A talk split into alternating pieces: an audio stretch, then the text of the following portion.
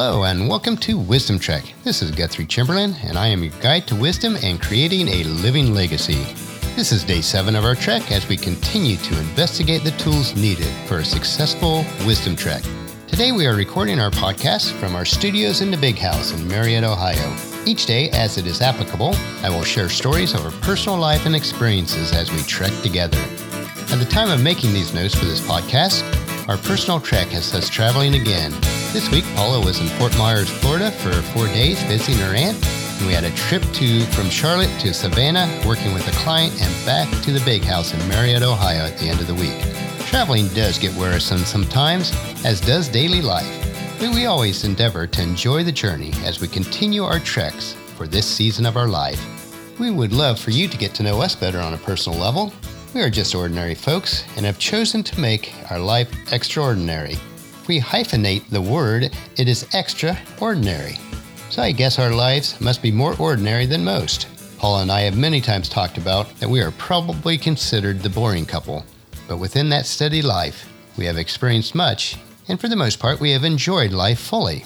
Please check out our website at wisdom dash trek dot com forward slash about wisdom trek. Likewise, we'd like to get to know you better, so please feel free to share with us on wisdom dash trek dot com forward slash contact us, or leave us a message at our Facebook page, wisdom dash trek. I encourage you to listen to any of the previous episodes that you might have missed. During the first two weeks, we lay the foundation of living an abundant life while creating a living legacy. Today, we are continuing to consider the tools or equipment that we need in order to gain wisdom, live fully, and enjoy the trek of life while we are creating a living legacy. We are visualizing life as a wheel or bicycle tire, with love being the hub of that wheel, and the remaining tools or attributes are the spokes stemming from the perfect round hub. So far, we have inserted the spokes of joy, peace, patience, and kindness. We also used a second analogy of love being our backpack for the trek, and each of these attributes as tools we need for our success. Whichever one you can visualize best, please use it, and I encourage you to work on strengthening these attributes in your life. The four remaining spokes in our wheel, or in our second analogy, the tools in our backpack, are goodness, faithfulness, gentleness, and self-control. These attributes, as we've looked at in previous days, are referred to in the Bible as the fruit of the Spirit. As we cultivate this fruit, it will grow in our lives as we build the foundation to create a legacy of wisdom, to seek out discernment and insights, to boldly grow where few have chosen to grow before, and in doing so, we will establish a framework in our lives that will truly allow us to live long and prosper. I have provided the tools to assist in these areas on our free resources page at wisdom dash trek dot com forward slash resources.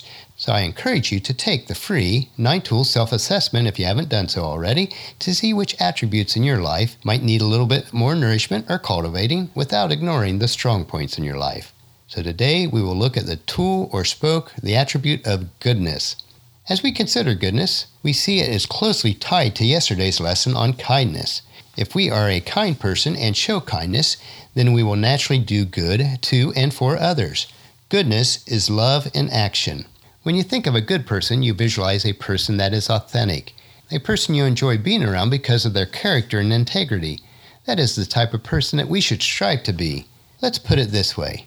Each of us should be regarded by our standard of life, not our standard of living, by our measure of giving, not our measure of wealth, by our simple goodness, not by our seeming greatness. Charles Swindoll put it this way when he said, "Few things are more infectious than a person with a good and godly lifestyle." The people you rub shoulders with every day need to be, have that kind of challenge. Not prudish, not preachy, just a crackerjack clean living. Just honest to goodness, bone deep, non-hypocritical integrity. Goodness may not come easy to us. It stems from being kind, and as we learned yesterday, we need to practice and learn to be kind, even when we may not feel like it, or when the other person may not deserve our kindness. In the same manner, as we learn to be kind, then our life will also begin to show goodness. Our life has to be in a continuous process of repair and reconstruction, of discarding evil and developing goodness. In the journey of our life, if we want to positively impact others, if you want to travel without fear, you must have the ticket of a good conscience. It might be said, a good conscience is gained over time and is a result of doing good to and for others on a daily basis. Goodness is achieved by practicing acts of kindness, which stems from being patient with others, which is gained by being at peace with yourself, which is manifested by being filled with joy, which is the result of cultivating the seeds of love in your life, that is, unconditional love for yourself and others.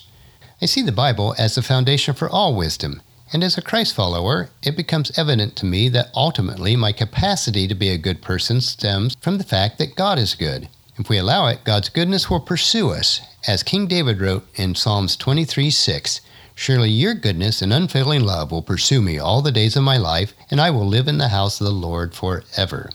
We all innately desire God's goodness. We seek the approval of others, at least to a certain extent. We want to be thought of as a good person. In addition to goodness being one of the fruits of God's Spirit, we need to grasp that doing good for others is more important than spreading our own opinions. The first century Christians in Rome were debating on whether it was okay to eat certain foods, and the Apostle Paul put it this way in his letter to the Christians in Rome: "For the kingdom of God is not a matter of what we eat or drink, but it is living a life of goodness and peace and joy in the Holy Spirit." If you serve Christ with this attitude, you will please God, and others will approve of you too, which is Romans fourteen, verses seventeen and eighteen.